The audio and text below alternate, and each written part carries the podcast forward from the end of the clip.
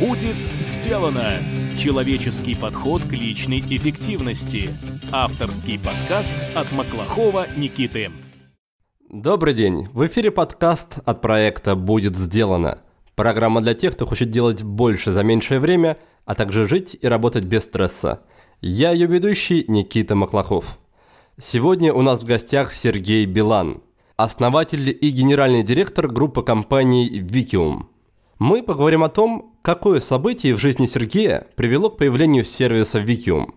Как выбирать партнеров на основе целей и ценностей и как договориться о развитии компании еще на берегу?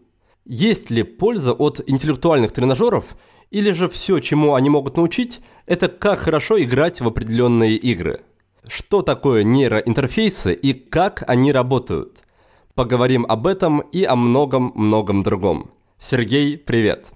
Привет, Никита. Здравствуйте, дорогие слушатели. Да, спасибо, что заглянул в гости. И предлагаю начать тогда с твоей истории, с истории возникновения Викиум. Да, я знаю, что у многих бизнесменов старт бизнеса, он вызван иногда некоторой болью, но чаще всего эта боль такая внутренняя, абстрактная, метафизическая. В твоей же истории, насколько я знаю, боль была вполне реальная. Поэтому, пожалуйста, расскажи свою историю, как все это выглядело. Да, действительно, в моей жизни произошел э, несчастный случай, связанный с отсутствием внимания в нужный момент. Мы отдыхали в Серебряном Бару, делали шашлык. Моя задача была подлить розжига в мангал, чтобы получилось пламя, на которых мы потом будем делать, собственно говоря, шашлыки. Когда я это делал, я не заметил, что там огонечек был. Произошел эффект загорающей струи. У меня все это взорвалось в руках. Я получил 45% ожога. И лежа в реанимации, я еще очень часто думал, что, боже, какая нелепая смерть. Да? Как так может вообще произойти? Все, слава богу, обошлось. Мне давали шансы, но прогнозы были такие не особо радостные и говорили, что вообще минимум три месяца все это займет.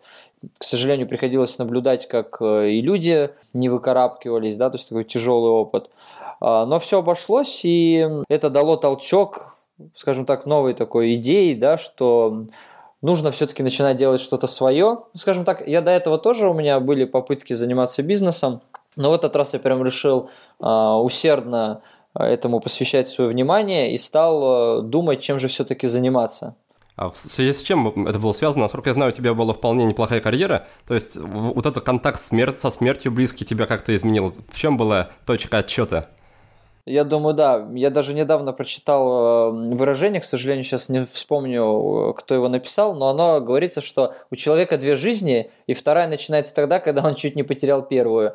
Вот, собственно говоря, вот этот вот этап, он взбодрил, и я про карьеру, я же отвечал за целое направление в банке, за альтернативный канал фондирования, то есть все шло очень хорошо, но я понял, что это какая-то моя не максимальная реализация, что хочется сделать что-то масштабное, свое и что-то хорошее. Ну, скажем так, отдать долг за то, что получился вот этот некий второй шанс.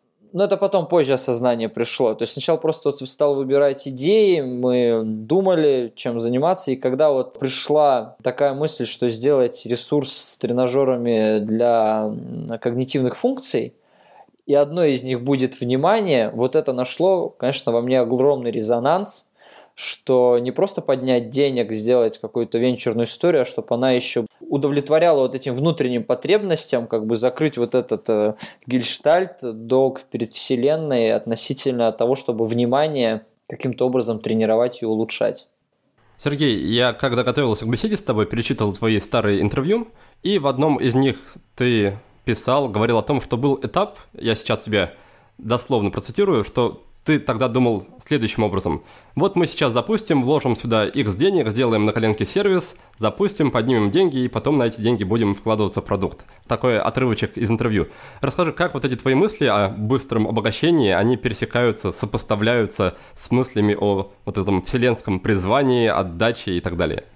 Полностью между собой соприкасаются, потому что то, что сейчас ты зачитал, это именно MVP так делается. Сначала делается какая-то минимальная версия продукта, потом она тестируется. Если есть спрос, уже поднимаются более большие деньги. Поднять денег в этом состоянии звучит не как в карман, а в проект. И потом, соответственно, на большие ресурсы идет э, более масштабное развитие проекта. Успешность финансовая реализуемость этого проекта тоже является важным.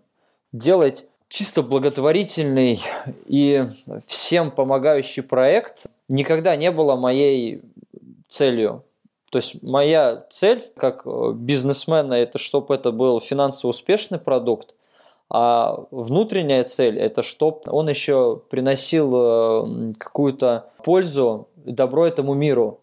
Как у Лао Цзы есть такое понятие «путь важнее цели». И вот на самом деле путь дает нам уроки и развивает нас. И вот этот путь, который мы идем с Викиумом, он меня тоже трансформирует. Ну, то есть я могу сказать, что сейчас я все-таки другой человек, который был год назад, два назад, три назад и четыре. Но изначально была именно искра, что делать большой масштабный бизнес, чтобы он еще и делал что-то хорошее. А уже сейчас, конечно, мы еще и по-другому начинаем сами мыслить. Хорошо, давай тогда как раз про этот путь и поговорим. И мне хочется узнать, через какие вообще этапы прошел ты и прошел проект с момента зарождения. Я знаю, что вы не раз и не два расставались с какими-то партнерами да, до того момента, как к проекту не, не присоединился Артем Овечкин, который также был у нас в гостях. Так вот, расскажи, какие были сложные моменты, как вы через это проходили? Прям в точку. На хорошие вопросы приятно отвечать, вот так скажу. Про этапы, ну вот мне очень нравится спиральная динамика, да, когда говорится, знаешь, там этапы, сначала идет выживание, потом там, борьба, потом рост, потом процветание и так далее. Вот мы, мне кажется, прошли через все. Сначала, конечно, это было выживание. Мы очень быстро, как проект, поняли, что та команда, которая делает этот проект, что мы не синхронизированы в целях, в взглядах на этот проект и в том результате, который мы хотим от него получить нормальная жизненная ситуация, и те люди, с кем мы начинали этот проект, с большим количеством людей я поддерживаю отношения, мы общаемся, мы разошлись э, очень хорошо. И, в принципе, это неплохо, что мы разошлись, потому что ты сначала не всегда понимаешь, кто идет рядом с тобой, и у нас были у всех вот разные цели. То есть вот моя основная задача была это именно идти в долгую, развивать, делать это все с каждым циклом более и более лучше, совершенней и масштабней. А как раз вот у других а, людей было позиционирование, что все-таки давайте мы из этого как-то начнем выжимать э, как можно быстрее. И мы очень быстро это все между собой поняли и договорились, что мы выкупим этот проект. Я и новый партнер, на тот момент это был э, Александр Щегольков, выкупили и опять мы, я попал в ту же самую проблему, что до конца не понял э, основные цели людей, с кем идти дальше. То есть вот мы с Сашей тоже сразу же рассинхронизировались, потому что у него была идея, что стартап это что-то такое самодинамическое, может развиваться, очень-очень легко запуститься, идти и масштабироваться. А как и любому ребенку, в первых этапах очень важно внимание и вкладывание ресурсов и энергии. И поэтому, когда ну, мы это поняли, да, мы друг другу сделали предложение, причем мы встретились, и он сказал то, что я хотел сказать ему я. То есть он сказал, Серег, давай я как-то выйду из проекта, потому что вот тут нужно все-таки впахивать сутками, а я не готов. Я думал, что это будет как-то намного проще. А я к нему шел навстречу точно с таким же предложением. И тут Артем Овечкин как раз сделал предложение, что давай вот я выкуплю Сашу и дам деньги в развитие проекта. На тот момент мы находились уже в акселерации free. Вот тут и началось переход из выживания в осознанный рост и все-таки понимание действий. Но все-таки я же до этого в банке работал, да, я там финансами занимался. А тут стартап. Тут конверсия, тут клики, тут ретеншн. Совершенно другая стезя. И вот free вгрузила в меня первую каплю знаний, как вообще делаются онлайн-проекты, за что им тоже огромное спасибо. На тот момент присоединился Артем Овечкин, и вот тут произошла синхронизация целей. И первое, что мы сделали, мы через очень короткое время выпустили курс детокса. Ну, как бы с коммерческой точки зрения он тоже очень логичный. То есть, потому что детокс это upsell, да, то есть есть основной продукт, это программа развития Навикиума. И, конечно, очень хорошо ложатся продукты апсельные сверху для повышения э, lifetime value, LTV. Но в то же время именно курс детокс мозга – это как перепрошить свою операционную систему, грубо говоря, как научиться отстраняться от некой реальности, уходить в себя и перезагружаться и начинать действовать не с позиции эмоций, замкнутых мыслей, ощущений дисбаланса, именно исходя из э, чистой мысли. Ну, это, конечно, тяжело звучит, но если простым языком сказать, вот есть комната, и в ней грязная мебель. Вот грязная мебель – это мысли, да, потому что у нас в человеке могут быть мысли, там, я неудачник, у меня ничего не получится, у меня плохое здоровье. И мы с этими мыслями крутимся. И эти мысли нас каждый день отравляют и вводят в состояние негатива. Мы, и мы с этим ничего не, не можем сделать. Вот нужно их просто вот так вот постараться убрать от себя, сделать квартирой чистой и внести туда новую мебель я что-то делаю, чтобы у меня отношения налаживались. Я начинаю что-то делать со своим здоровьем. Потому что каждый раз, когда негативная, отрицательная мысль через нас проходит, мы расстраиваемся, можем зациклиться. А еще же есть стереотипы. Еще же общество нам может очень многое навязать. Да? Мы можем всю жизнь потратить на то, чтобы доказать своим родителям, что мы молодцы. Хотя это, в принципе, жизнь человека. Зачем кому-то тратить, что-то доказывать? Я сейчас вот углубился немного в детокс, но понесло, да, вот чуть-чуть. Я как автоводитель очень сильно удивляюсь людям, которые выходят на пешеходный переход, я их называю бессмертные. Вот он прям вышел на пешеходный переход, вот он прям думает, что вокруг него какой-то энергетический щит, и вот он в нем идет, и любой водитель просто вот, не знаю, ничего с ним не сделает. Вот он идет и доказывает, самоутверждается, что вот я на пешеходном переходе, значит меня трогать нельзя, а если ты меня собьешь, то ты не прав, а я прав. Отлично, если его собьют, водитель будет неправ, там, возможно, его посадят, но человек будет навсегда травмирован в инвалидном кресле. Ну вот я просто себя ставлю на это место. Да какая мне разница, что произойдет с водителем? Моя жизнь-то пойдет вниз, в упадок. И вот как раз такие стереотипы, вот это, грубо говоря, доказать что-то самому себе, зачем? Именно поэтому мы сделали детокс. И нам это очень хорошо сразу дало такой небольшой прирост. Ты что-то хочешь сказать? Да, я хотел немножко откатиться назад, буквально на пару минут, и спросить тебя, чему в итоге тебя научили все эти истории с партнерами, с расставаниями и с несовпадениями целей? Вот есть ли у тебя теперь какой-то такой отработанный алгоритм, как ты на берегу заранее синхронизируешься, сопоставляешь свои цели с целями партнера и уже принимаешь решение о дальнейшем движении? Да, я научился спрашивать людей. То есть, когда мы входим в какую-то историю, да даже с сотрудниками, которых мы берем на работу, я начинаю спрашивать, что движет, как мотивирует, как ты видишь, какие твои цели. Потому что люди-то открытые, люди это говорят. Просто мы же можем а, предложить человеку заниматься бизнесом, исходя из какого-то внешнего надуманного кокона об этом человеке и его компетенциях. Да? То есть мы думаем, что человек нам максимально подойдет. Но когда начинаешь с ним говорить, ты понимаешь, что, например, у человека совершенно другие цели. Ну, то есть, например, мне очень важна дальняя цель, масштабные цели. И для меня вообще не подходят партнеры, для которых важна выхлоп здесь и сейчас, но в меньшем объеме. Ну, тут там исследования про печенюшку сейчас, про две печенюшки потом. И когда с людьми начинаешь общаться, он говорит, а как ты вот представляешь свой рабочий день, свой месяц? Да, вот люди иногда могут сказать, слушай, ну для меня вот, например, классно получить денег и на полтора месяца уехать в Тай, как бы отдохнуть, там вот потом приехать опять поработать. И это тоже прекрасно, но я понимаю, что мы, как люди, к сожалению, тогда будем несовместимы. Другой, например, да, вот для него было важно, чтобы там люди работали на удаленке, вот он прям грезил, вот, удаленные сотрудники, экономия. А я понимаю, что, например, мне очень нравится растить людей, мне нравится, когда люди в штате, я не люблю экономить лучше не экономить, а больше зарабатывать, лучше не экономить на сотрудников, платить им больше, но получать от них больше. И это получается изначально идет рассинхрон понятий, и мы никогда не договоримся. То есть я сейчас, когда вступаю в какие-то диалоги, я пытаюсь понять глубинные цели. Люди врут иногда, они говорят социально ожидаемые вещи, но все равно можно понять общий фон и настроение человека, если спрашивать. Какие у тебя в этом плане любимые вопросы? Ну, зачем ты хочешь это делать? Как ты это видишь? Почему ты занимаешься именно этой работой? Ну, что ты хочешь получить? Вот еще как быстро ты хочешь его получить? Важно для тебя вот вытащить 150 тысяч рублей в месяц или не важно? Самое важное это цель все-таки. Зачем ты это делаешь? Для чего ты это делаешь? Как ты это хочешь это делать? И как ты себя видишь? Хорошо, спасибо за ответ. Давай тогда немножко двигаться дальше. А, насколько я знаю, ты особо не скрываешь, что Викиум изначально создавался как ну, не то чтобы калька, но явно с оглядкой на западные сервисы вроде Lumosity.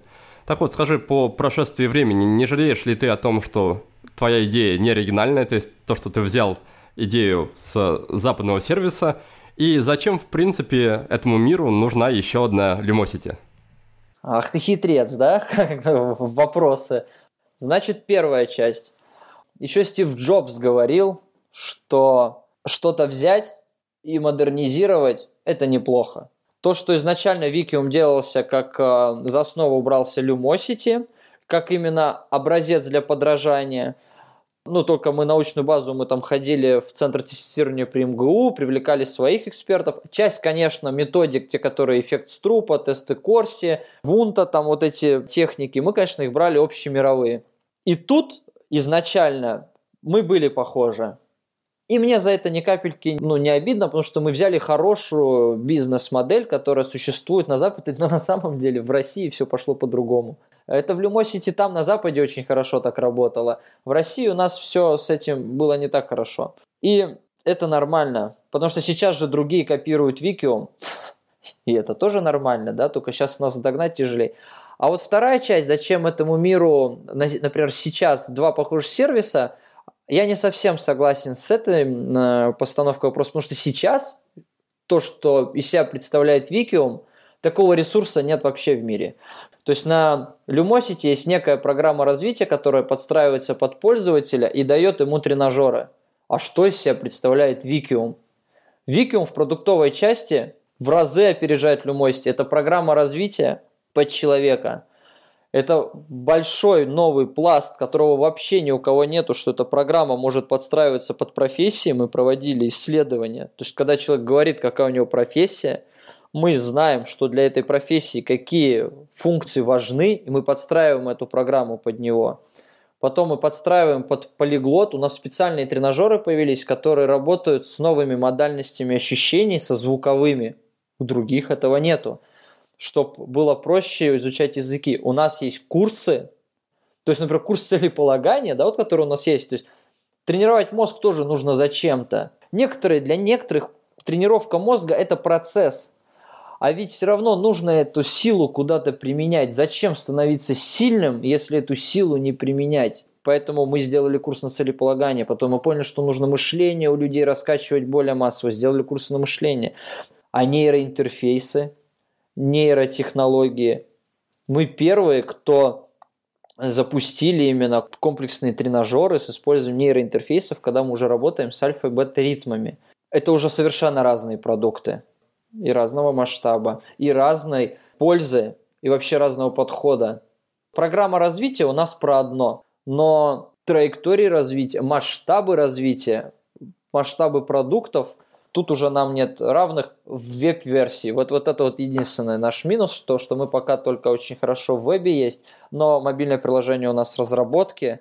Тут мы тоже скоро всех удивим, потому что там у нас тоже будет то, чего нет ни у кого. Если вы хотите не просто слушать подкасты и читать книги, но и реально менять что-то в своей жизни, приглашаю вас на курс полезного действия. Это обучающая онлайн-программа, где собраны все мои наработки и лучшие техники от гостей подкаста. Гарантирую, что по итогу обучения вы выстроите собственную систему личной эффективности, научитесь работать в комфортном режиме и достигать целей без борьбы с собой. Кроме того, вы внедрите не меньше 10 полезных привычек и, если нужно, избавитесь от трех вредных. Но главное, вы освоите технологию управления привычками, и потом сможете самостоятельно проработать любую, даже самую сложную привычку. Обучение длится 3 месяца с небольшими перерывами на каникулы. Всего 3 ступени по 16 уроков. На каждый урок вы будете тратить примерно 40 минут. Можно проходить курс самостоятельно, с куратором или под моим личным руководством. Наши обучающие курсы прошли уже более 700 человек, и 93% участников готовы рекомендовать курсы своим друзьям и родным. На каждом потоке у нас собирается очень крутая компания, Так что сокурсники станут вашим новым, сильным и поддерживающим окружением. Обучение даст реальные результаты, которые сохранятся надолго, потому что вы получите не одноразовый волшебный пинок, а проверенную технологию. Поменяются ваш образ жизни, образ мыслей и стиль работы. В общем, это будет полномасштабная работа над собой, причем в легкой и увлекательной форме. Все подробности об участии в КПД ищите на нашем сайте по адресу willbedan.ru game. До встречи на курсе! Давай тогда еще немножко поговорим про Викиум, ну и про Limosity в контексте именно игр. Пока что не будем касаться других пластов вроде нейроинтерфейсов и программ обучения, к ним мы перейдем попозже. Самое частое замечание, самую частую критику, а, которую я встречаю, когда речь заходит о подобных сервисах, это то, что они, эти сервисы, не развивают мозг, а по сути только учат играть в игры. То есть единственный навык, который ты приобретаешь, играя там в Викиум, это навык хорошо играть в Викиум. И по сути в результаты в реальной жизни это особо никак не выливается. Что ты можешь сказать по этому поводу? Есть ли у тебя какие-то контраргументы, и если есть, то как они выглядят? Мнений может быть несколько. И все, что реально отвечает, как это работает, это человек. Можно бесконечно ходить в тренажерный зал, поднимать выше штангу, но никогда эту силу нигде не использовать и просто ее не замечать. Тебя немножко перебью поделюсь немножко своим опытом. Как раз ты привел сравнение с тренажерным залом. Ты можешь силу, полученную там, не использовать, но когда ты будешь смотреть в зеркало, ты будешь видеть, что тебе рубашка уже стала мала в плечах, что бицепсы подросли. И у меня был опыт просто, допустим, взаимодействия с Lumosity. Я на протяжении года играл, тренировался каждый день и вошел там в 0,2% лучших участников. То есть там 99,8 людей, пользователей сервиса я обгонял. Но по факту ощущение того, что что-то изменилось за этот год, что я стал там супер умным, с супер крутой памятью, у меня не возникло, и в результаты какие-то прорывные это тоже не вылилось. И, на мой взгляд, это как раз самый такой демотивирующий фактор, что ты что-то делаешь и не получаешь никакой обратной связи, кроме самого сервиса, там, кроме каких-то баллов. Поэтому встает вопрос, зачем тренироваться, если ты не понимаешь, как это на тебя влияет. Тут тоже именно про ощущение, именно заметить, ощутить эту пользу, да, некую, ее тоже же не так легко, что вот там мы стали больше запоминать, да. То есть еще нужно находиться в неком состоянии, что о, а я стал более внимательным, о, я стал а, лучше запоминать. Иногда же даже происходит, что это просто нас собирает. То есть вот мы проснулись такие разобранные, сыграли в Lumosity или Викиум и заметили, что шестеренки стали быстрее крутиться, и мы пришли в состояние бодрости. То есть ты этого, хочешь сказать, тоже не замечал, что вот ты не ощущал эти состояния? Ну, эффект именно зарядки такой, он, конечно, был, но помимо Lumosity можно и просто, не знаю, по улице прогуляться в этом плане, и тоже будешь бодрее и веселее. Тут же пока что речь больше идет о развитии мозга. Но это же по-разному работает. А кислород нужен для окисления глюкозы, что как раз и дает да, вот эту некую тонус. То есть прогулка, ну, она важна, это чуть другое. Здесь именно развитие когнитивных функций, ну и нужно все равно понимать, что если человек запоминал 4-5 предметов, то он не начнет запоминать 20-30. То есть он начнет запоминать 7, 8, 10. Но вот эти эффекты, скажем так, на них тоже нужно обращать внимание, где что произошло, где что улучшилось, потому что мы, для нас, для Викиума, это тоже очень важно, чтобы люди чувствовали пользу, которую мы несем, и мы постоянно их это, об этом спрашиваем. Без этих отзывов э, не было бы даже ресурса, потому что когда люди нам не пишут, что они э, включаются, находят себя, там, чувствуют себя лучше, нас бы даже это не мотивировало. Так вот, забросил год, да, занимался, входил в лучших, но не заметил. Может быть, ты просто уже потом не перестал замечать. По аналитике всей нашей базы и миллионов пользователей, как мы смотрим, основной рост основной идет за первые три месяца. Потом уже, уже идет просто некое поддержание, медленный прирост. И вот как раз вот этот медленный прирост, он, конечно, уже не ощущается. Это как и в тренажерном зале. Сначала мы там резко, резко, резко растем, а потом мы за несколько месяцев только на 5 килограмм там штангу добавляем.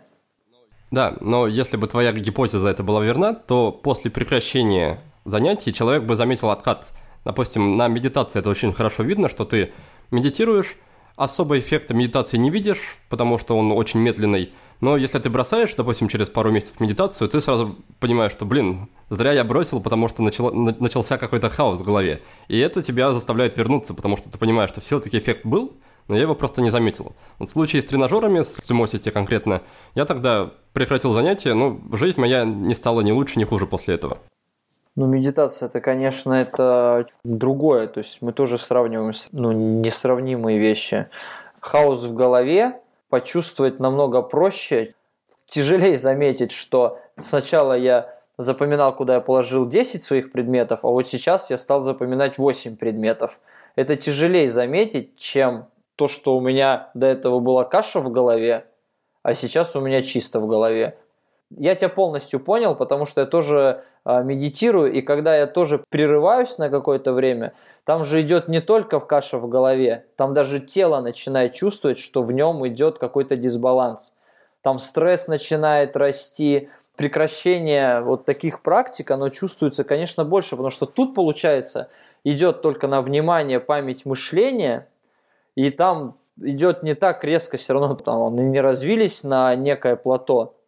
Потом, если прийти на Lumosity либо на Викиум через два месяца и сыграть в эти тренажеры, то статистика покажет, что нет такого скачка. А что значит эта статистика? Каждый этот тренажер учеными применяется для анализа когнитивных функций. То есть по факту это и есть прямая обратная связь, как э, работает внимание, память и мышление. И когда видно, что они ушли в просадку, просто это почувствовать не так легко. Вот, например, там человек курит и человек не курит, он легко чувствует эти состояния. Человек находится в состоянии алкогольного опьянения, либо нет, тоже легко чувствуется. А то, что человек начинает резко что-то замечать, ну смотри, тут, тут же тоже все это индивидуально. У нас есть огромное количество, там, тысяч писем, что люди через две недели просто чувствуют колоссальную разницу в себе. Тут же тоже очень важно понимать, в каком мы состоянии пришли в этот ресурс. В состоянии сильной просадки когнитивной, либо в отличнейшем состоянии. То есть, если мы пришли здоровыми в бассейн, в хорошем расположении духа и поплавали, то нам становится хорошо. А если мы пришли после какого-то затяжного периода болезни, после большой сидячей работы, ну, после плохого да, поведения, то бассейн, он нас просто крает. Мы такие, ничего себе, вот это да. Поэтому очень важно все равно учитывать те параметры, в каких мы входим в эту систему. Вот ты говоришь, не почувствовал вот эту резкую просадку а после того, как э, год позанимавшись на Лимосити, ты это забросил. А ты пробовал потом опять начать и почувствовать прибавление? У меня не было таких периодов долгих после этого, но периодически, да, возвращаюсь там на пару-тройку дней поиграть тут еще вопрос, что вот мы не чувствуем просадку, но чувствуем ли мы потом опять улучшение. Мы все очень сильно индивидуальны. Вот внимание можно еще мерить не только относительно, но и абсолютно. И вот, например, если на внимание с нейротренажерами, там, взрывать бочку, да, вот это просто легче померить. Абсолютно померить проще, чем относительно. Вот там рост, скажем так, там потому что и обратная связь идет, биологическая обратная связь, там было бы намного проще показать вот эту просадку без тренировок и просадку с тренировками. В относительных э, величинах это даже и показать сложнее. Ну а про чувства это, это очень индивидуально. Ладно, хорошо, давай тогда перейдем к следующему вопросу. И вопрос такой. А я полагаю, что одна из самых важных задач как создателей такого сервиса, как Vikium, это помочь людям превратить занятия в сервисе в привычку, то есть сделать так, чтобы они занимались каждый день и не бросали занятия. Так вот, скажи, что вы делаете со, своей стороны, чтобы помочь в этом вопросе людям, то есть что вы делаете, чтобы людям было проще превратить занятия в привычку? Я не скажу, что наша основная цель – превратить в привычку. Если бы наша цель была превратить в привычку, то есть именно научные методы, и мы их не используем. То есть мы не используем хитростей, которые дали бы нам дополнительных хитрых монеток для этого. мы хотим, чтобы у людей Викиум вошел в привычку. И мы это геймифицируем. Мы стараемся людей поддержать, подбодрить, но чтобы они этот выбор все-таки делали сами, а не чтоб мы делали это с помощью хитрого нейромаркетинга. Я сам понимаю, что Викиум должен быть полезной привычкой. У меня были мысли, как мы э, это можем сделать, подтолкнуть людей, но я отказался от этой идеи, и мы решили, что пусть он становится привычкой естественной. Так вот, для естественной привычки что мы делаем, да? Мы делаем, э, что за каждый следующий день мы начисляем больше нейронов. А нейроны влияют на то, что мы открываем ему новые части сервиса. Ну, то есть это геймификация. Мы ускоряем скорость открытия дополнительных возможностей Викиума. Вообще, чтобы выработалась привычка, говорят, нужен 21 день, но мы не трекаем 21 день, мы на самом деле даем больше посыл на первых днях. Но потом мы его все-таки мотивируем через e-mail маркетинг. Мы показываем ему, те результаты, каким он может прийти, что реально может дать Викиум. Потому что, как ты правильно говорил, что всегда не сразу очень легко увидеть э, пользу от этого всего. Да, вот про зубную пасту нам говорят, чистите зубы каждый день. Но мы же не чувствуем, что мы почистили зубы, все, теперь у нас не будет кариеса.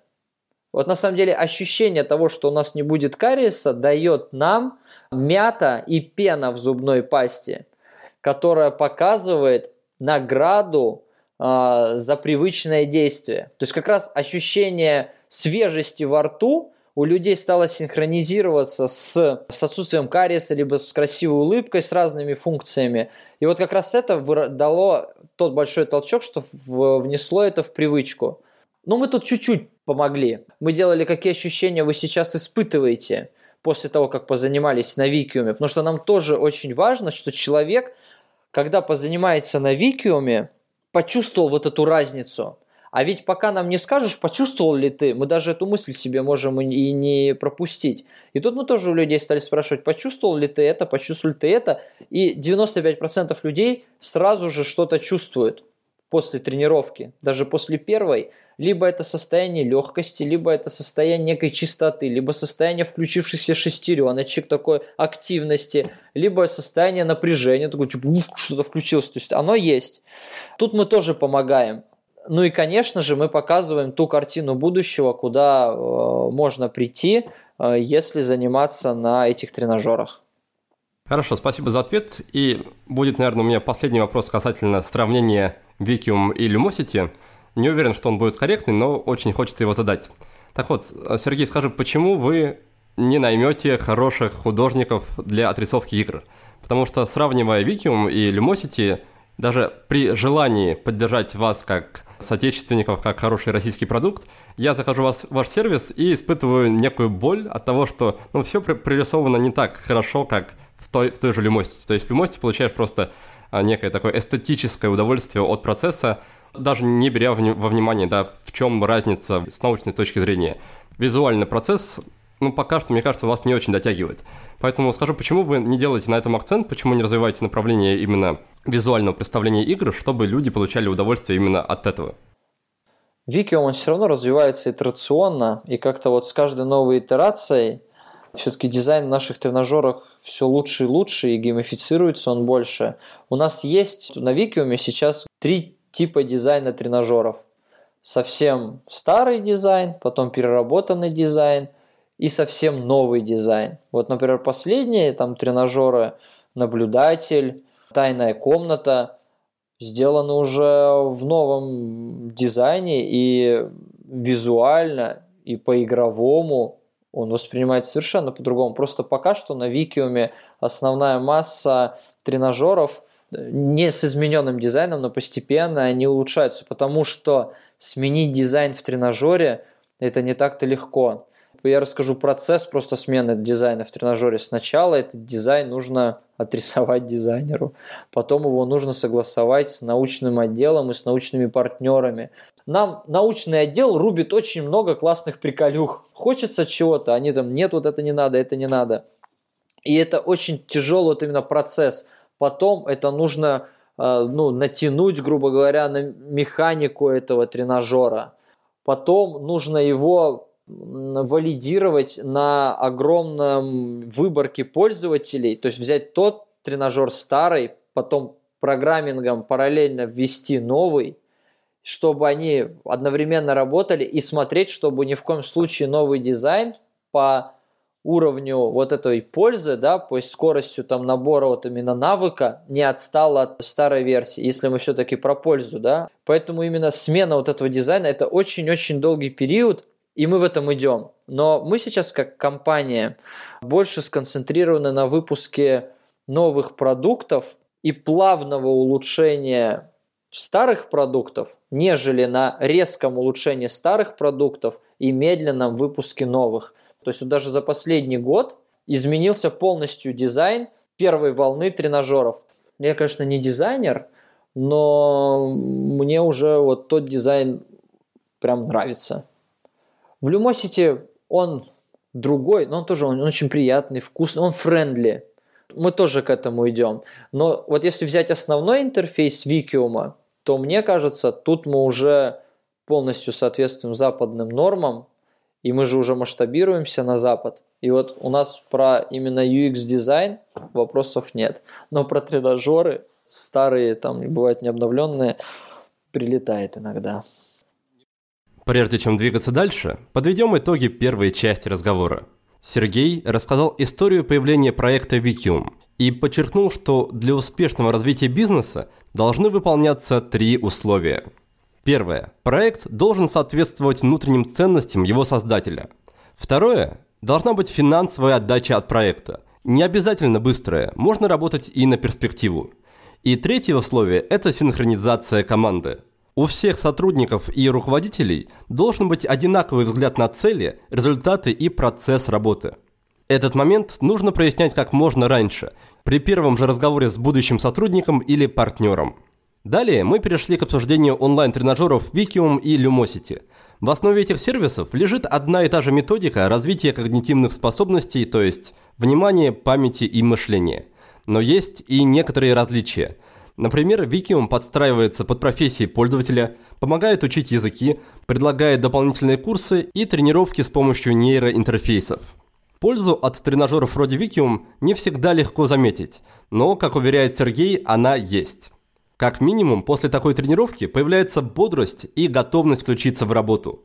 Чтобы лучше ощутить эффект, полезно быть внимательным к себе и задавать себе вопрос «Что изменилось?». Прогресс можно также отслеживать с помощью статистики и нейроинтерфейсов. Разработчики сервиса стимулируют пользователей тренироваться регулярно. Они делают это с помощью геймификации и email-маркетинга. Рассказывают о результатах, которые может получить человек, и спрашивают, какие результаты он уже получает. Смотри, Сергей, насколько я знаю, вы недавно перешагнули планку в 2 миллиона пользователей на сайте, на Викиум. Скажи, какие интересные тенденции, интересные штуки вы узнали о людях, проанализировав такой большой массив пользователей и их поведение? То есть, что тебе показалось, возможно, необычным, что тебя удивило в поведении людей или в информации о людях, которые вы смогли почерпнуть? Ну, основной, наверное, вывод – это когда мы делали Викиум изначально, и первые, наверное, полтора года его существования, почему-то мы думали, что Викиум – это больше для э, людей до 27-30 лет.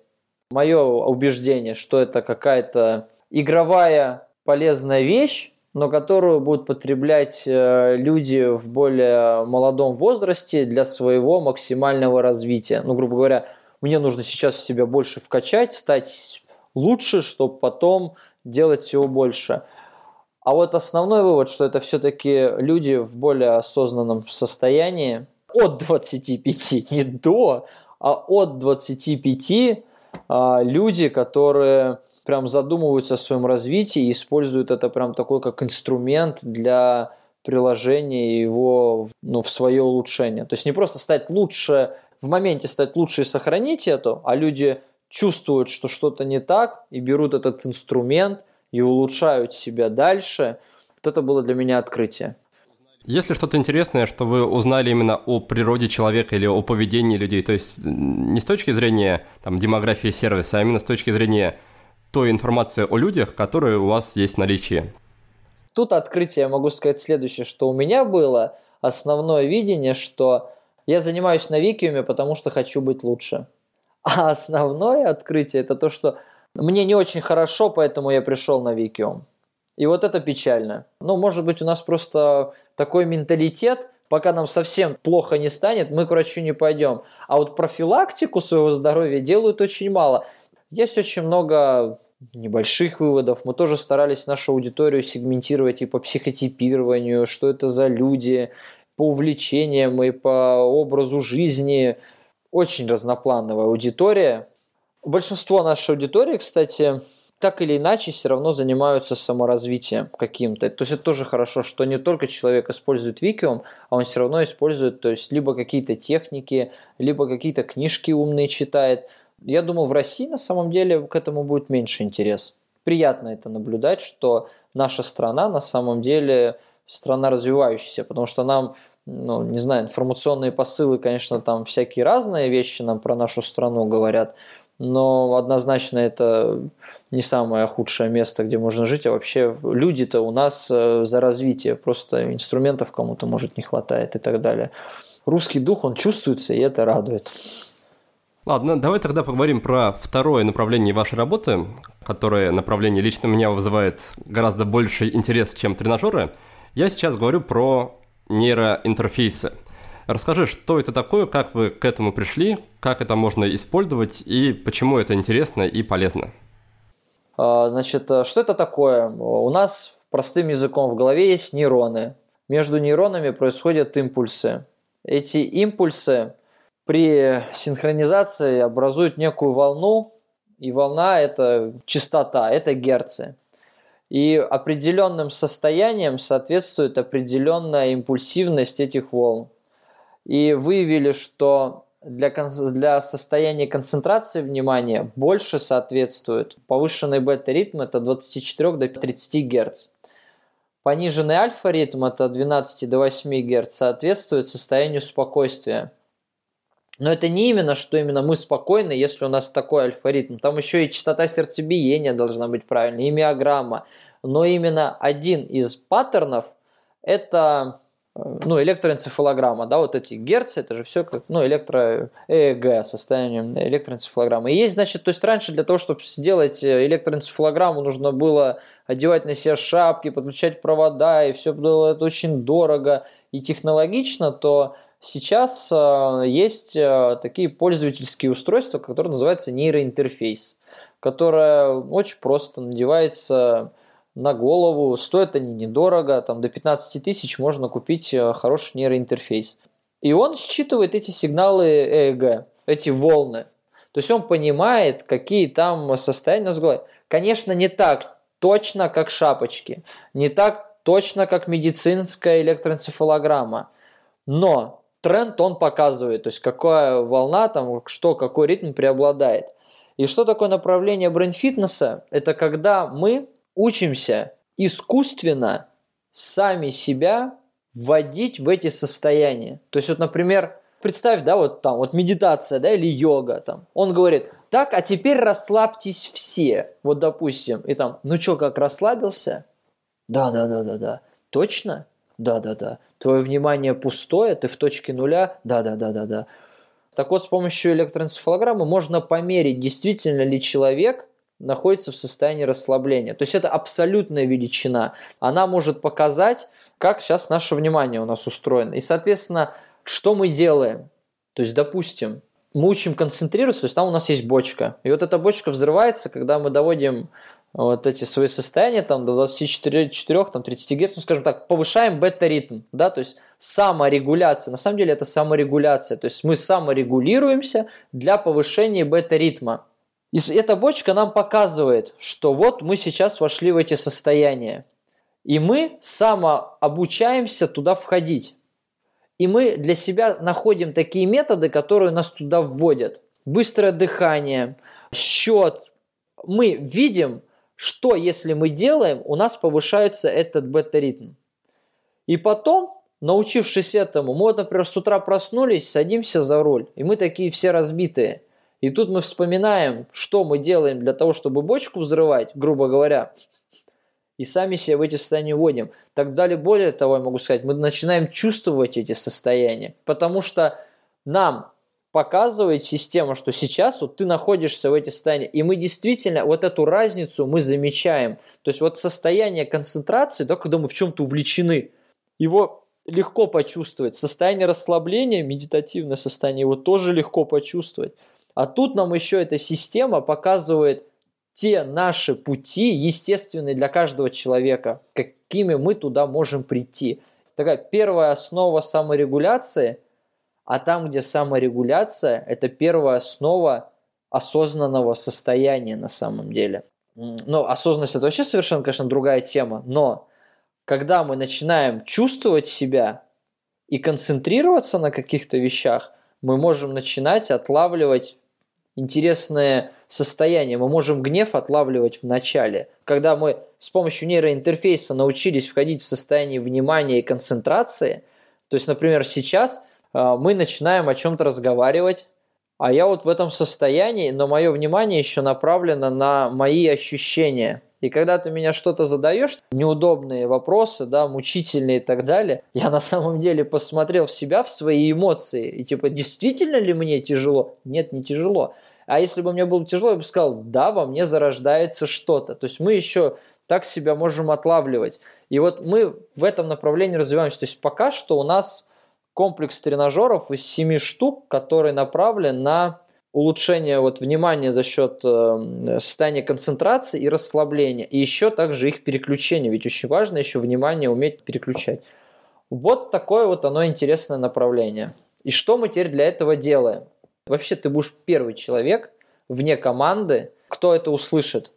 Скоро на Викиуме будет, что Викиум, когда ты проходишь, ты можешь подключить нейроинтерфейс, и потом в конце тренировки тебе система будет говорить, где у тебя концентрация была хорошая, а где нет. И, соответственно, ты для себя можешь сам потом выделить те тренажеры, которые тебя хорошо собирают, и потом ты сам, например, чувствуешь, что что-то с тобой не так. Ты можешь взять обычные тренажерчики, пройти их. То есть мы получим еще и абсолютную, наконец-то, величину измерения внимания. Может быть, когда-то мы начнем, научимся это делать с памятью, терабайты памяти мерить, но пока человечество до этого не дошло.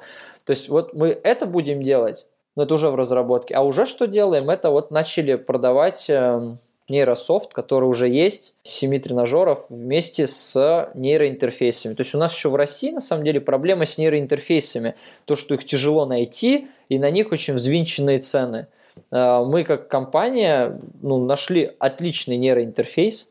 То есть вот э, были нейроскаи, но они так себе, то есть они отпадают, они теряют э, точку контакта, а вот мы взяли BrainLink, он намного лучше сидит, и по цене он э, приятнее, чем нейроскай. То есть так один нейроскай стоит там 18 тысяч, а мы именно комплект уже с нашим софтом за эти деньги отгружаем. Чем больше будет продаж, тем наша стоимость даже будет падать. Ну, потому что тут, к сожалению, есть затраты на материальный актив, это на сами нейроинтерфейс. Их чем больше закажешь, тем э, дешевле партия обходится. Тут все понятно. И мы как компания будем снижать цену. Работаем. Но еще в этом направлении хотим прям вести инструкторов, которые будут помогать людям. Я сейчас вот рассказал такое, что нужно это чувствовать, нужно вот это, вот это. И ты это легко понимаешь, потому что ты, ну, ты говоришь, ты медитируешь, поэтому ты эти состояния, про которые я говорю, ты плюс-минус понимаешь. А, к сожалению, есть э, пласт, который э, не смотрит за своими мыслями, не общается с собой, потому что почему-то у нас медитация какое-то очень большое религиозное направление взято, взято, то есть к нему очень много религии э, накрутили, а ведь это же просто на самом деле побыть самим собой. Вот почему побыть самим собой и последить за своими мыслями какой-то несет гельштальт чего-то буддийской религии и так далее. Это не так. Буддийская медитация, у нее есть свои правила, свои законы и свои цели. Медитация на то, чтобы смотреть за своими мыслями и спокойно подумать, очень хороший совет – это подумайте. Потому что очень многие пытаются бороться со следствиями, но не думают о причинах. А, моя работа, она мне не нравится. Слушай, что мне сделать, чтобы вот э, э, лучше работа, вот, чтобы зарабатывать больше? Говорю, а подумай, что ты для этого можешь сделать. А подумать тоже нужно же вот как раз в правильном состоянии, в состоянии расслабления. Потому что идеальное думание происходит тогда, когда наши мысли не идут синхрон с эмоциями. Потому что если мы пытаемся о чем-то думать в состоянии гнева, наша продуктивность падает.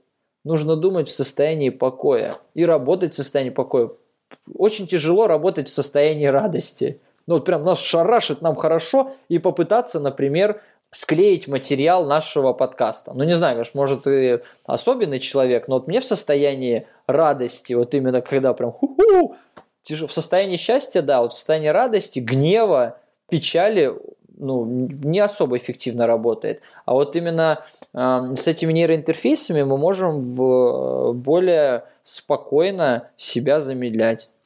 Да, как раз возвращаясь к обсуждению начала нашей беседы, мне нейроинтерфейсы больше всего нравятся тем, что предоставляют быструю мгновенную обратную связь. И в этом плане я был очень рад, когда вообще узнал о существовании такой штуки, как нейроинтерфейс Muse.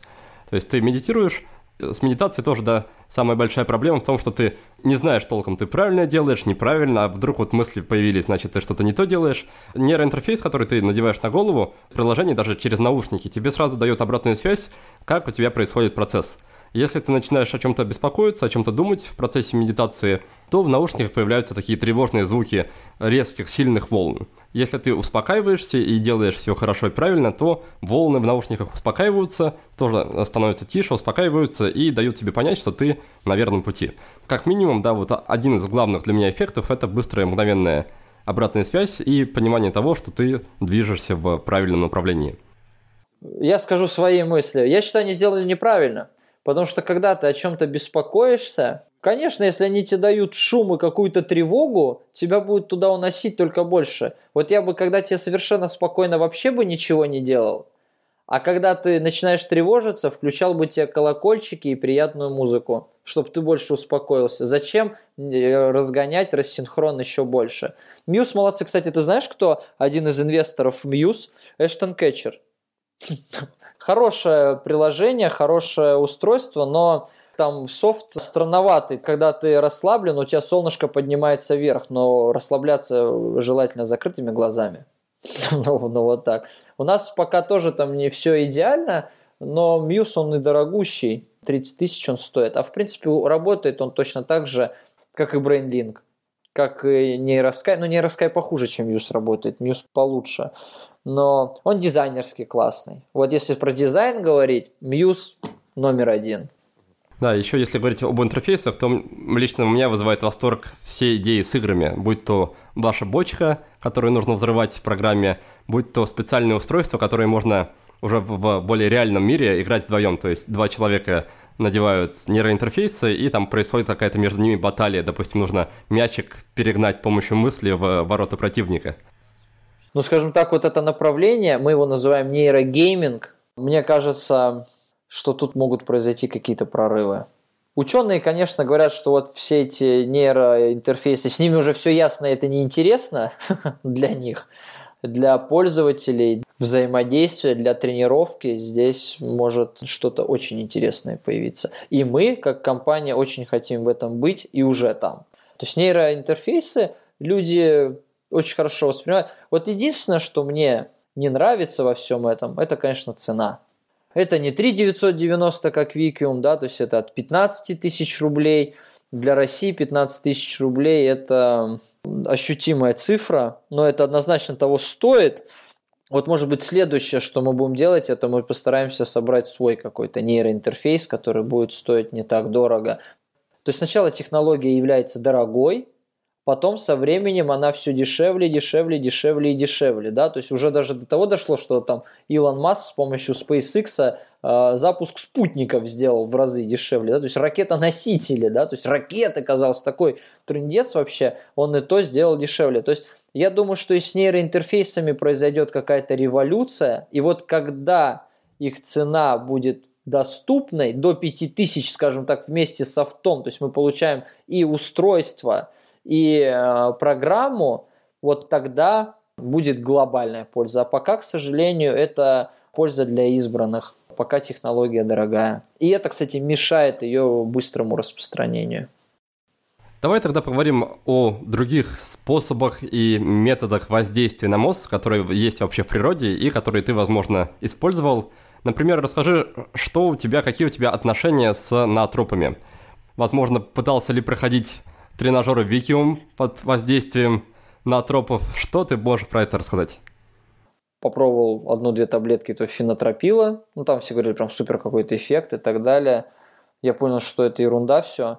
Ну да, он там э, разгоняет мозг, там становится в какое-то состояние, ты входишь, прям такой весь концентрированный, прям такой бодрячковый, но это состояние можно входить э, самому, самого себя собрав, можно добиться то же самого, только без химии, без побочных эффектов. Я вообще против таблеток. Я вообще против любого неестественного вмешания в организм человека. Мы настолько совершенный организм, что чуть-чуть тренировок и практик а, может нам сэкономить вообще кучу ресурсов. Конечно, каких-то клинических уже а, способах, да, там эти а, медикаменты нужны, но это должны выписывать врачи. Улучшение себя за счет натропов, моя позиция, она отрицательная. А что ты думаешь по поводу нейростимуляторов, устройств, которые с помощью датчиков и слабого тока стимулируют мозг и таким образом вроде как обещают улучшить когнитивные способности?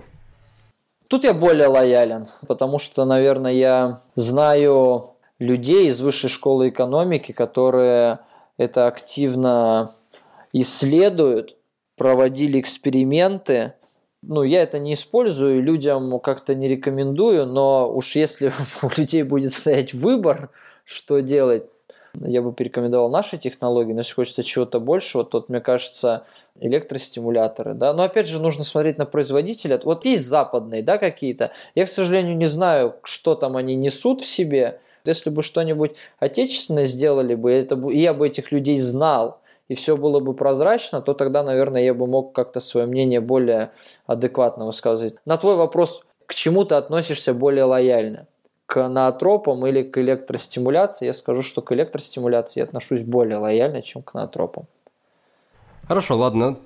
Я так понимаю, что ни с наотропами, ни с электростимуляторами ты активно дела не имеешь. А расскажи, чем ты пользуешься сам? Какие используешь техники, инструменты, практики на регулярной основе? Допустим, что из того же Викиума ты сам используешь регулярно?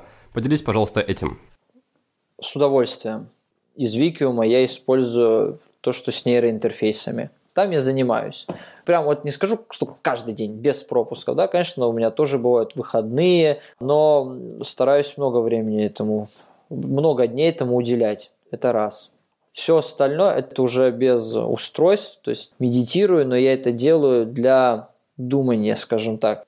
А, могу делать, чтобы очиститься, стать спокойным и так далее. Но вообще, в принципе, практически всегда спокойно. То есть я уже себя, мне кажется, настолько саморегулирую, что когда во мне зарождается гнев, я не даю ему даже развиться, в, чтобы он меня захлестнул. Потом состояние, вот мне медленное мышление практики нравится, это когда мы очень-очень медленно, спокойно думаем о чем-то одном, ну вот грубо говоря, о, какая классная реклама. А почему такая реклама классная? А что в ней меня зацепило? Ага, посылы. Какие интересные посылы. А как они во мне откликнулись? А интересно, они только во мне откликаются или в большинстве? А как я смогу это применять? Ну, то есть вот когда мы цепляемся за что-то, что нас выбивает из э, середины, грубо говоря, мы это очень легко можем выловить, и либо это загасить, если это что-то какой-то негатив, либо если это что-то нам нужное, мы это в себя берем. Я на самом деле очень много еще и не использую, да, то скажем так, что я не делаю, я не разрушаю себя вообще никак.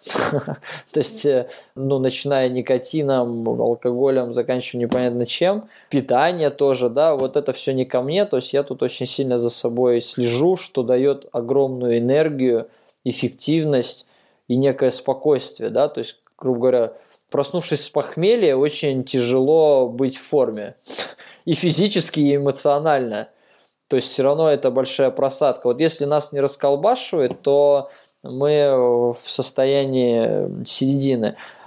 Да, то есть что такое самое основное? Это нейроинтерфейсы, это работа с мыслями и с психоэмоциональным состоянием. Третье – это неразрушение. Неразрушение – это тоже огромная работа. Для современного человека, для общества, для морали и стереотипов и посылов в современном обществе это тоже довольно-таки непросто это делать. Четвертое это какие-то вот такие уже более глубинные техники, авторские. У меня же очень много авторских методик, которые я сам практикую. Да, вот, грубо говоря, если, допустим, мне хочется новую машину, вот у нас же очень многое, да, пока у нас не будет там квартиры, я не буду счастлив, пока у нас не будет девушки, я не буду счастлив, пока у нас не будет много девушек, я не буду счастлив, пока у меня не будет крепкого здоровья, я не буду счастлив. И очень-очень много таких штук. И это отнимает очень огромное количество энергии. А вот у меня там, например, вот без новой машины я не буду счастлив. Да, а потом я беру и представляю, что на самом деле вот как будто не я есть я, а как будто я это безрукий маленький мальчик, который живет в Индии в построенном из картона домике, где нет вообще никаких перспектив, где могут убить каждый день, где вообще непонятно, что с тобой случится завтра, и вот эта машина становится настолько вообще бредом для счастья, когда ты понимаешь, что тут как бы выжить вообще. Техники внимания я делаю. Я делаю очень много техник внимания. Все их можно назвать техниками внимания некими. И потом, когда ты обратно приходишь в реальность, понимаешь, что все-таки я Сережа Билан, а не тот вот индийский мальчик, тебе эту машину хочется так же но твое отношение к ней совершенно изменилось. Ты уже не чувствуешь себя несчастным, она уже не отнимает от тебя энергии, тебе хорошо, да, машину хочется, но как бы хочется и хочется хорошо.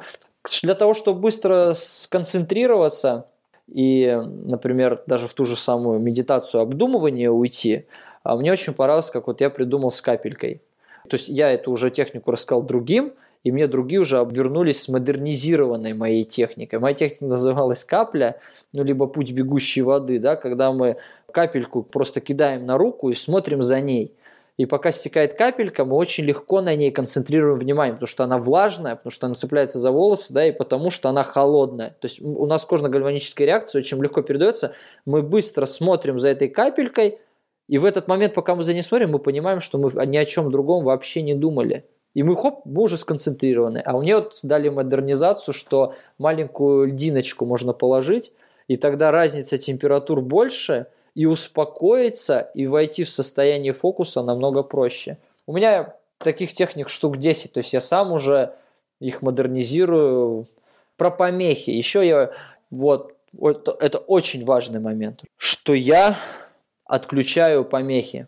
Практикую это всегда. Сейчас мне нужно говорить с тобой. И нужно, чтобы моя речь была лаконичной, понятной чтобы я помнил твой вопрос и старался отвечать в рамках него и интересно, и подробно, и максимально честно. Что я сделал для этого? То есть для этого я ушел в отдельную комнату. Я отключил внешние воздействия шума. Я подрегулировал свет, чтобы мне было хорошо, открыл окно, чтобы, потому что со, у нас же ощущение есть хватка-нехватка света. Если мне не будет хватать света, то все равно часть моего внимания будет направлена, что вот бы света бы добавить. Я сел удобно, я, ты не поверишь, но я примерялся, где я буду сидеть.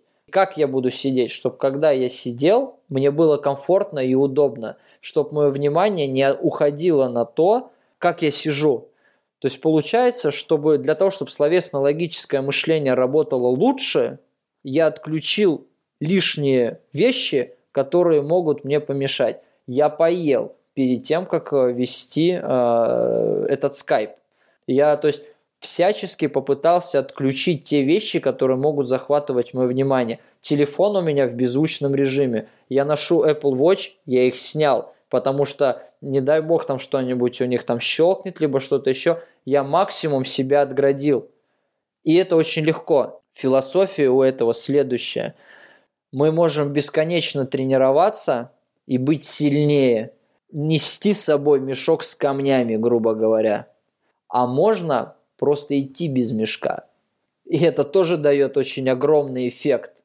Можно просто отключать помехи, и это уже сразу же дает плюс 50% к вниманию. То есть вот можно тренировать викиум, можно скинуть мешок помехи, а можно сделать и то, и другое, тогда мы уже совершенно другие. Вот такие штуки я использую. Классно, спасибо, что поделился. И напоследок, перед тем, как перейти к финальной рубрике, хотел тебя спросить про то, как ты выстраиваешь свою работу, про личную эффективность.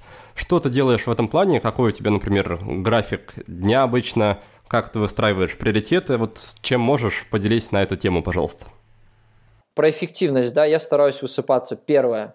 Вот когда мне хочется спать, я тут же стараюсь лечь. То есть я иду по пути наименьшего сопротивления, да.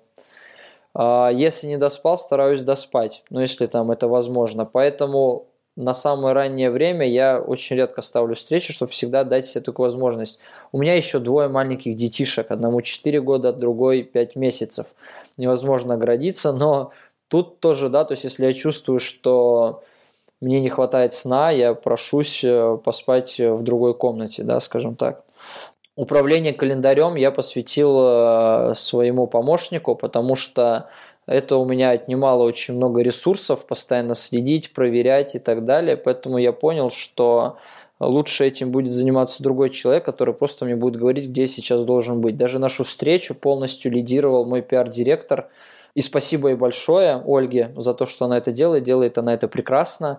Моя команда тоже обо мне заботится на самом деле. То есть я пытаюсь вещи которые можно как-то делегировать, просить, я все-таки прошу.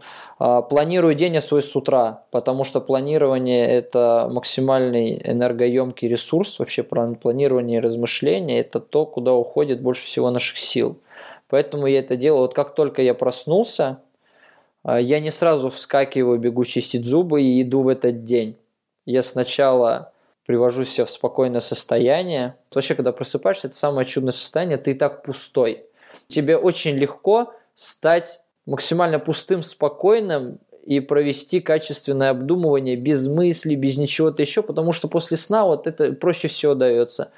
И я начинаю планировать свой день. Ну, я использую ежедневники, для задач я использую Trello, не всегда следую своему календарю. Я могу опаздывать на встречу, потому что ко мне может прийти какая-нибудь идея, и я тут же начинаю ее записывать, обдумывать. Либо я могу, э, я верю, и я это очень сильно практикую, что магия приходит в общение, и поэтому я очень много пытаюсь общаться с, с командой.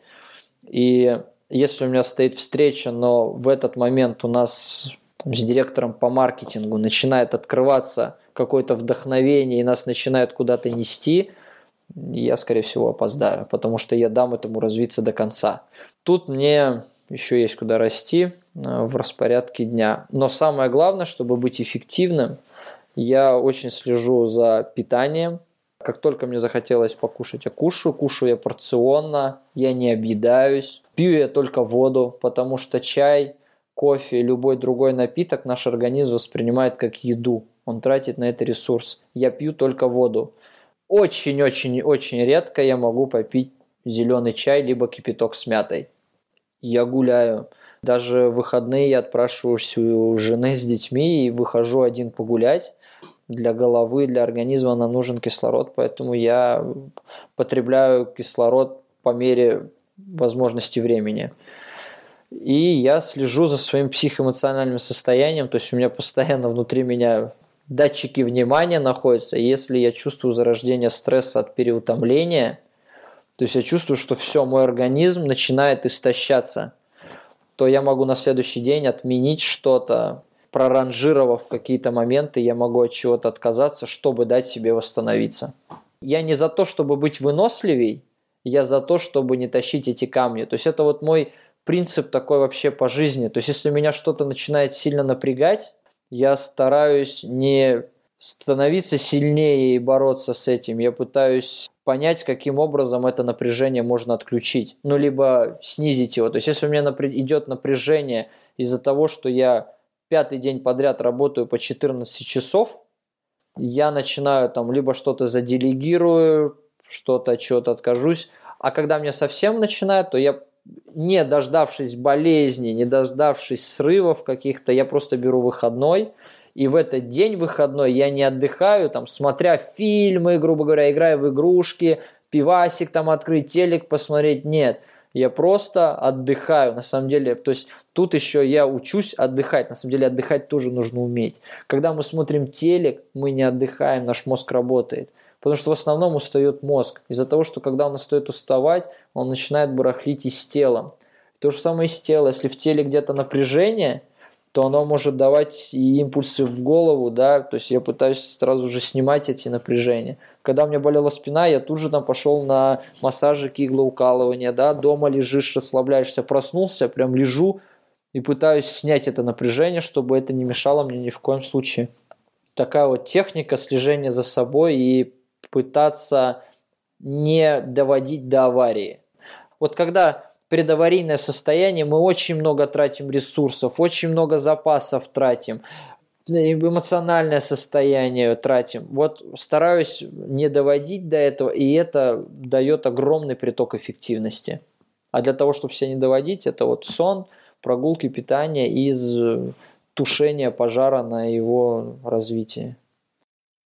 Пришло время рубрики «5 в одном», но сначала я сделаю короткое резюме второй части нашего разговора с Сергеем. Мой гость рассказал, что удивило его больше всего в процессе работы над своим проектом.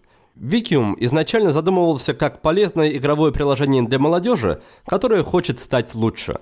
На деле же оказалось, что существенной части пользователей больше 30 лет, и они используют тренажеры для решения конкретных проблем с памятью и вниманием. Далее мы обсудили нейроинтерфейсы. Это специальные устройства, которые отслеживают мозговую активность. С их помощью можно научиться вводить себя в определенные состояния и тем самым освоить навык саморегуляции. Позже этот навык можно использовать в обычной жизни, например, чтобы успокоить эмоции или чтобы привести себя в состояние концентрации. Сергей рассказал, какие способы, кроме тренажеров, помогают ему тренировать мозг и сохранять спокойствие. Среди них медитации и практики медленного мышления, когда нужно долго думать об одном и том же. Кроме этого, мой гость использует и собственные техники. Например, чтобы обуздать хотелки, он представляет себя бедным мальчиком из Индии, которому для счастья нужно совсем мало. А чтобы быстро успокоиться, он кладет льдинку на ладонь и наблюдает за своими ощущениями. А, например, чтобы сохранять концентрацию на задаче – Сергей заранее убирает все помехи, которые могли бы ему помешать в процессе работы. Напоследок мы обсудили тему личной эффективности и выяснили, как всегда быть в тонусе. Сергей отметил следующие важные моменты.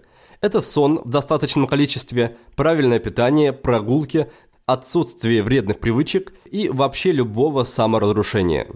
Также Сергей делегировал ведение календаря своему помощнику, чтобы не тратить на это своего внимания – Сергей занимается планированием с утра, на свежую голову, и при этом всегда готов пожертвовать делами ради того, чтобы восстановиться и отдохнуть.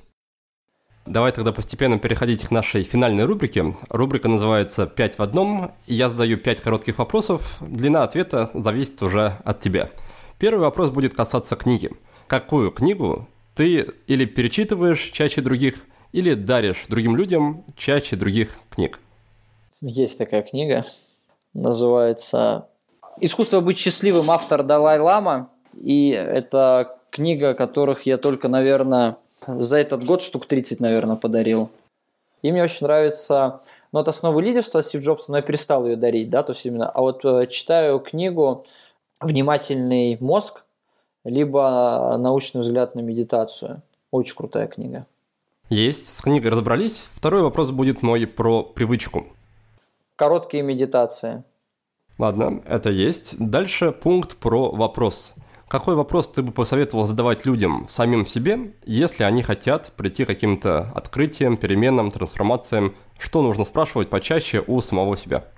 Вот это супер вопрос, но нужно задавать не один вопрос. Что я делаю, зачем я это делаю и почему я это делаю? Три вопроса. Хорошо, пусть будет три. Спасибо, что ответил. Дальше спрошу про инструмент. Скажи, есть ли какой-то инструмент, сервис, приложение, программа или что-то из реального мира, что тебе облегчает как-то жизнь и делает эту жизнь проще, ярче, веселее? На самом деле есть. Это свечки. Когда горит свеча, во-первых, от нее идет вкусный аромат.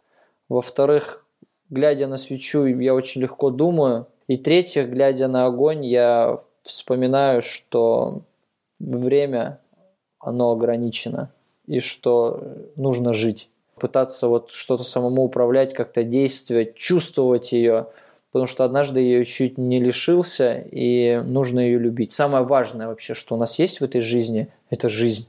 И ее нужно жить, ее нужно ценить, любить, и ее, самое важное, нужно замечать. Поэтому, наверное, вот этот инструмент – это свечка.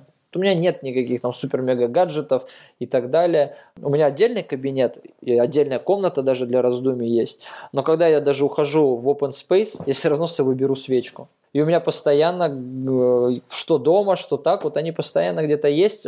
Они рядом со мной должны, вот, наверное, всегда. Странно. Какой вопрос, такой ответ? Вопрос-то тоже интересный. Тогда финальный пятый пункт, пятый вопрос будет про фильм. Вот у меня есть несколько любимых фильмов. Мне нравится «Один плюс один», про инвалида и няньку, грубо говоря, да, там вот этого молодого человека. Мне нравится «Побег из тюрьмы Шоушенк», «Дьявол носит Прада», не знаю почему, но мне очень нравится. «Стажер» мне тоже очень нравится.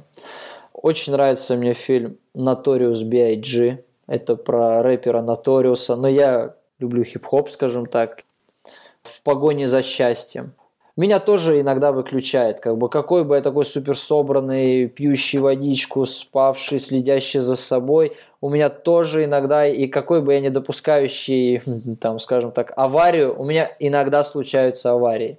И вот в погоне за счастьем у меня очень часто на просмотре, даже хотя бы там на быстрой перемоточке, но это потрясающий фильм. И мне нравится «Пипец». Он, он какой-то сумасшедший, не знаю, в нем любой может стать героем, если захочет. Сделать вот что-то такое интересное. И он снять очень классно. Раз 15 я его в этой жизни точно смотрел. Хорошо, тогда на этой веселой ноте будем с тобой потихоньку прощаться, но напоследок я оставляю гостям чуть-чуть времени, чтобы они могли себя немножко порекламировать. Поэтому скажи, куда бы ты хотел направить наших слушателей, чтобы они узнали чуть больше о тебе или о том, чем ты занимаешься? Ну, во-первых, мой Викиум – это продолжение меня. Моя страничка в Фейсбуке. На моей страничке в Фейсбуке много техник написано, которые я озвучивал. Вообще, мне кажется, большинство из них там есть. Да и все. Пока все. Мне очень понравился э, сегодняшний подкаст. знаете, иногда интервью происходит так. Сергей, расскажите, как у вас все классно и какой вы молодец. И вот прям все вопросы поставлены на то, чтобы в интервью я максимально раскрыл, какие мы тут все молодцы, и как нам легко, и какие мы супер красавцы. Мне понравилось. Ну, то есть, прям для меня это было и интересно очень. Они такие с подковырочкой были, поэтому побольше вам э, хороших спикеров. И счастья. Пусть все будут счастливы. Это главное. Спасибо. Да, Сергей, спасибо тебе тоже за интересную беседу. Спасибо всем, кто нас сегодня слушал. Успехов и до новых встреч. А в следующем выпуске к нам в гости придет Александр Панчин, кандидат биологических наук, лауреат премии «Просветитель» за книгу «Сумма биотехнологии», а также автор книги «Защита от темных искусств. Путеводитель по миру паранормальных явлений». Мы поговорим о том, как помогают знания об особенностях человеческого мышления в повседневной жизни, что такое премия Гудини – и могут ли люди, заявляющие о наличии у себя экстрасенсорных способностей, подтвердить свои навыки в условиях научного эксперимента? С какими проблемами сталкивается современная наука? Как бы выглядел мир, если бы не было религии? Стоит ли заниматься практикой соционики, трансерфинга реальности, кармического менеджмента или других вещей, у которых нет никакой научной базы? Поговорим об этом и о многом другом. Я же прощаюсь с вами до следующей субботы. Успехов! Вы прослушали очередной выпуск подкаста от проекта «Будет сделано». Чтобы вы могли извлечь из него еще больше пользы, я оформил для вас специальные бонусные документы. В них в очень удобном и красивом виде собраны все самые главные идеи и рекомендации от наших гостей по каждому выпуску. Напишите пару приятных слов на странице подкаста в iTunes или опубликуйте ссылку на подкаст на своей странице в любой из социальных сетей, а после этого напишите мне в личные сообщения или на почту, и я буду рад отправить вам эти бонусные документы. Также не стесняйтесь присылать мне обратную связь, вопросы, идеи и комментарии. А я, в свою очередь, приложу все усилия к тому, чтобы каждый выпуск был интереснее и насыщеннее предыдущего. Оставайтесь с нами, и все самое важное в жизни будет сделано.